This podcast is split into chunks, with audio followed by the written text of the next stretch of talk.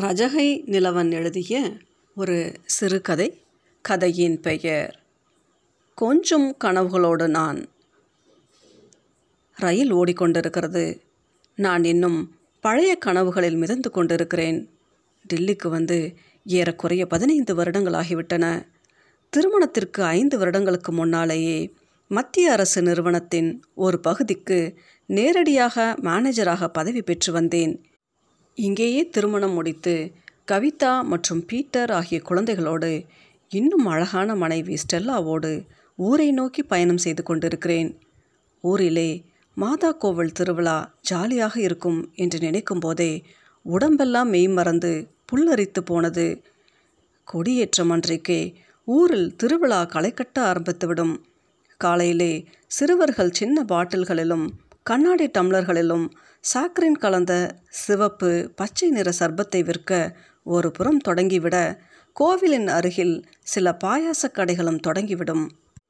குச்சி மிட்டாயும் சவ்வு மிட்டாயும் ஈக்கள் குழும சீனிக்கார தாத்தா கடையில் உருவாகும்.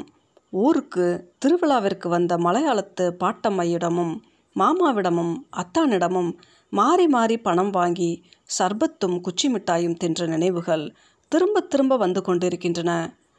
சாயங்காலம் ஊர் பெரியவர்கள் எல்லாரும் கப்பி வழியாக நான்கு புறமும் பெரிய பெரிய வடக்கயிறும் கொடிமரத்தின் ஒரு பக்கத்தை உயிரை இழுத்து நிறுத்தி நான்கு பக்கமுள்ள பெரிய வேப்ப மரங்களில் கட்டி வைப்பார்கள்.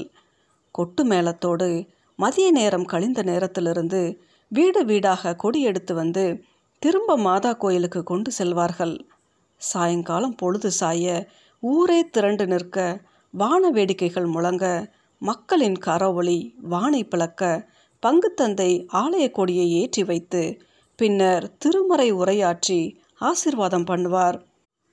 உடனே வீட்டிற்கு வந்து கோழிக்கறி உளுந்தஞ்சோறு சாப்பிட்டுவிட்டு நடக்க போக்கும் சிறுவர்களின் நாடகத்திற்காக ஓடும்போது வழியில் கட்டை உருட்டும் பகுதியில் கையில் இருந்த பத்து காசையும் ஆசையாக இழந்துவிட்டு ஆலய வளாகத்தில் நடக்கும் நாடகத்தை முன்வரிசையில் உட்கார்ந்து பார்க்க ஓடி வரும் ஆர்வம் ஒரு முறை நான் கூட பெண் வேடம் போட்டு முந்தானை விழுந்ததை கூட மறந்து வசனம் பேச கூட்டம் முழுவதும் சிரிக்க நான் பேந்த பேந்த விழிக்க இப்போதும் எனக்கு சிரிப்புத்தான் வருகிறது. ஏன் சிரிக்கிறீர்கள்? என்றாள் ஸ்டெல்லா. பழமைகளை நினைத்து பார்த்தேன். அந்த பெண்ணை விரட்டிய ஞாபகமா? சி ஏன் ஸ்டெல்லா? சொந்த ஊரில் வேறு விஷயமே கிடையாதா? என் முகத்தில் இருந்த எரிச்சலை பார்த்து நான் சும்மா தானே கிண்டல் பண்ணினேன். ஏன் கோபப்படுகிறீர்கள்? என்றாள் மனைவி. அப்பா ஊர் எப்படி இருக்கும்? அங்கே ரயிலெல்லாம் கிடையாதாமே? என்றான் பீட்டர். ஆமாண்டா கண்ணு ஊரில் நெல் வயலும் தென்னந்தோப்பும் தான் நிறைய இருக்குது தாத்தா பாட்டிக்கெல்லாம் உன்னை விட ரொம்ப வயசாக இருக்கும்ல டாடி என்றாள் மழலையில் கவிதா. ஆமாம் நீ போய் பிஸ்கட் சாப்பிடு என்றேன். ரயில் ஓடிக்கொண்டிருக்கிறது. நான் திரும்பவும் பழைய நினைவுகளுக்குள் புகுந்தேன். நாடகம் முடிந்து தூங்கி எழுந்தால் இரண்டாம் திருநாள். பத்து நாளும் ஊரிலே பள்ளி விடுமுறை விட்டு விடுவார்கள். நாங்கள் கொண்ட குதூகலம் சொல்லி மாளாது. இரண்டாவது நாளிலிருந்து குடைராட்டு அம்மாங்க மடத்திற்கு வந்துவிடும். பத்து காசு கொடுத்தால் குடைராட்டில் அமர்த்தி இருபத்தைந்து முறை சுற்றுவான். கோயில் வாசலில் திரும்பவும் சர்பத்து பாயாசம் மிட்டாய் கடைகள் பிரசவமாகும். திரும்ப மாதா சபையார் இரண்டாம் நாள் நாடகம் போடுவார்கள். அக்கா நாடகத்தில் அடிக்கடி ஆண் வேஷம் கட்டி நடிப்பாள். அண்ணாவின் வேட்டியும் சட்டையும் போட்டுக்கொண்டு கண்மையை மூக்கிற்கு கீழே மீசையாக போட்டுக்கொண்டு இப்படி ஏழு நாட்கள் பறந்து போகும். தினம் வீட்டில் காலையில் ஆவி பறக்க இட்லி தோசை புட்டு கொழுக்கட்டை கருப்பட்டி காஃபி என ஒரே கலாபரமாகத்தான் இருக்கும். வீடு முழுவதும் சொந்தக்காரர்கள் நிறைந்திருப்பார்கள். அப்பா வாழைத்தோப்பில் தினமும் நிறைய வாழை இலை அறுத்து கொண்டு வந்து போடுவார்கள். அம்மா முழுக்க முழுக்க அடுப்படியிலேயே வாசம் செய்வார்கள். மூன்று வேளையும் நன்றாக சாப்பிட்டு தினமும் நாடகம் பார்த்து ஐயோ என்ன மகிழ்ச்சி. எட்டாம் நாள் திருநாள் வந்தாலே வெளியூரிலிருந்து ஆட்கள் வந்து குமிய ஆரம்பித்து விடுவார்கள். காலையிலே திவ்ய நற்கரனை சுற்றுப்பிரகாரத்திற்காக ரதம் ஜோடிக்கப்படும். ஊரிலுள்ள இளைஞர்கள் அனைவரும் கன்னியாஸ்திரிகளுக்கு உதவி செய்து ரதத்தை பிரமாதமாக ஜோடிப்பார்கள். சாயங்காலம் ஆலயத்தை சுற்றி தேன் குழல் மிட்டாய் கடைகளும் கண்ணாடி வளையல் விளையாட்டு சாமான் கடைகளும் நிறைய ஆரம்பித்துவிடும். ஆலயத்திலிருந்து ஆரம்பமாகும் திவ்ய நற்கரணை பவனி சுத்தம் செய்யப்பட்டு இலை தலைகளால் ஜோடிக்கப்பட்ட தெருக்களை சுற்றி நான்கு மணி நேரமாக ஊர்வலமாக வந்து முடியும். திவ்ய நற்கருணை ஆசிர் நடைபெறும். பின் ஊர் பெரியவர்கள் எல்லோரும் சேர்ந்து தேவ சகாயம் பிள்ளை சரித்திரத்தை நடித்து காட்டுவார்கள். ஒன்பதாம் திருநாள் காலையில் புது நன்மை கொடுக்கப்படும். எல்லா சிறு பிள்ளைகளும் வெண்ணுடை தரித்து புது நன்மை வாங்க சாயங்காலம் ஆலயத்திற்கு வெளியே பெரிய அளவில் ஆசிர்வாதமும் பாடல் பழியும் நடைபெறும். இரவில் தேர்பவனி வர பலரும் கல் குடித்தாலும் மிகவும் மகிழ்ச்சியாக தேவ அன்னைக்கு புகழ் பாடல் பாடி விடிய விடிய ஊரை சுற்றி வந்து தேரை கோவிலின் அருகில் நிறுத்துவார்கள். உடனடியாக தேரில் விடியற்காலை பாடல் பலி பூஜை நடைபெறும். தொடர்ந்து கோவிலின் வெளிப்பிரகாரத்தில் பெரிய பூஜை நடைபெறும். மத்தியானம் தேர்பவனை சுற்றி வர கோவிலின் முன்னால் ஊரில் உள்ள இளம் பெண்கள் அனைவரும் வளையல் பொட்டு குப்பி வாங்க வர இளைஞர்கள் ஒதுங்கி நின்று பார்த்து கொண்டே போக கிண்டலும் கேலியும் கொஞ்ச நேரம் ஊரே மகிழ்ச்சியில் திளைத்து மூழ்கும். இரவில் இளைஞர்கள் சேர்ந்து வழங்கும் ஒப்பற்ற சமூக நாடக காவியங்களை காண பக்கத்திலுள்ள ஊர் மக்கள் எல்லாம் திரண்டு வருவார்கள். ஏறக்குறைய பதினைந்து வருடங்கள் கழித்து திருநாள் பார்க்கப் போகிறோம் என்ற மகிழ்ச்சி ரத்தத்தின் ஒவ்வொரு செல்லிலும் ஓடிக்கொண்டிருந்தது.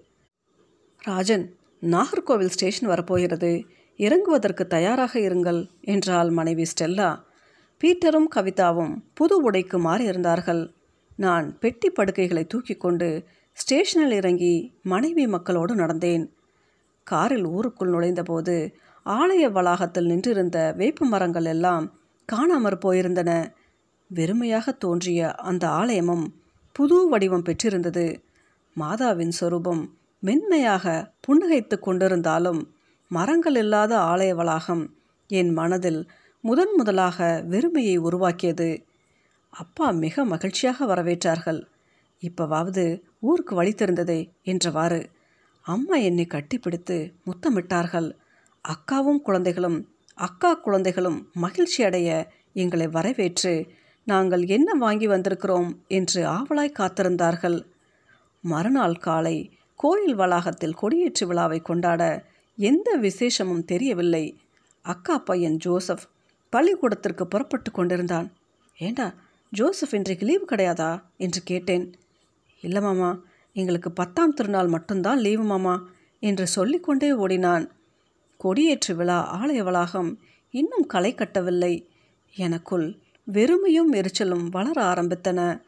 சர்பத் பாயச கடைகளை தேடி தேடி கண்கள் அழுத்து போயின. சாயங்காலமும் யாரும் கொடி எடுத்து வைக்க வரவில்லை. திடீரென்று ராட்சச சைஸில் ஒரு கிரேன் வர கொடிமரம் உயர்த்தப்பட்டது.